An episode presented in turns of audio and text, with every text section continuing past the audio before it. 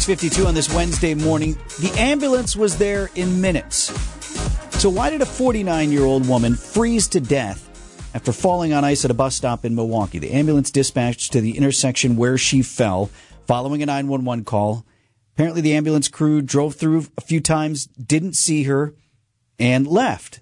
President of the private ambulance service, Curtis, said his crews did nothing wrong. The EMS system here worked as designed. The first ambulance, which was for a low priority call, was there within four minutes. Worked as designed. Did it though? Dr. Ken Harris, host of the afternoon show on 1017 The Truth, former Milwaukee police lieutenant, is with us this morning. So the initial ambulance crew, Ken, they gave a couple of passes, didn't physically get out of the vehicle to look for the woman. They tried to call her on her cell phone, didn't get an answer well, because she was either unconscious or unable to answer.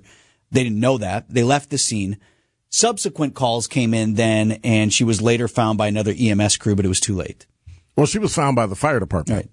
And unfortunately, I think um, for them to say it was a low priority call that a human being slipped and fell and you can't find them is in, is literally insulting to every resident of the city of Milwaukee. I think that that the ball was dropped significantly to say that you go to a lot of calls and nothing happens. Police do that every day. Fire department does that every day.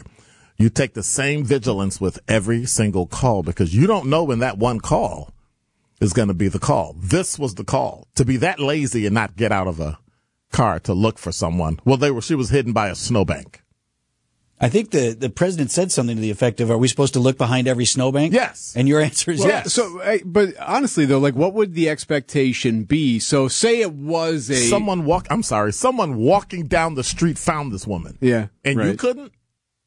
Come on. No, but I guess what I'm wondering is they talked about how there is some false alarms or whatnot. So, So? at what point do you? I know, I no, I understand, I understand. Okay, but at what right. point do you? At what point is uh, have you met that threshold? If they were to get out in- on a call and no not threshold. find anybody, There is no threshold. so they should. If you leave and you get called back, you come back every single time. The police do it every day. The fire do it every Yeah, day. okay. We've gone to the same.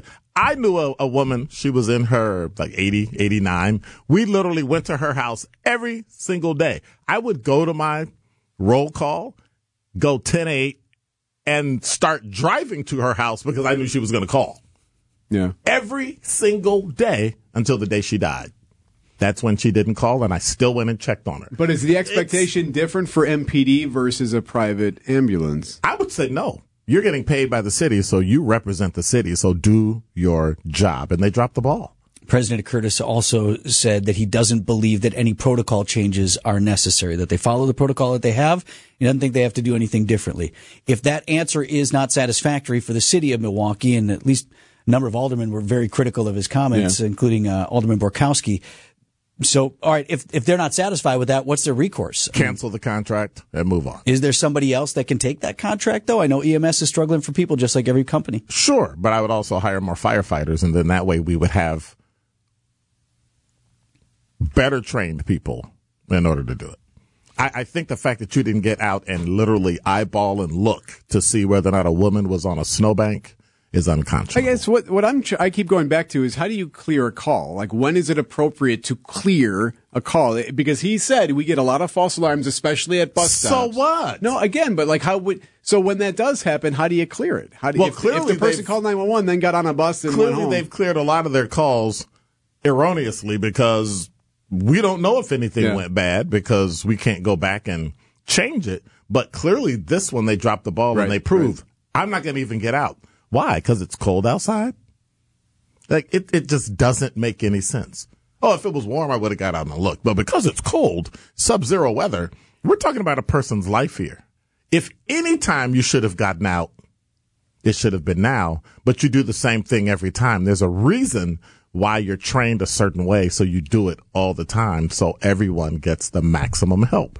Dr. Ken dropped it. Harris, host the afternoon show on 1017 The Truth. Good to see you. Thank you, sir. every Let's keep Wednesday. going. Keep coming it's back.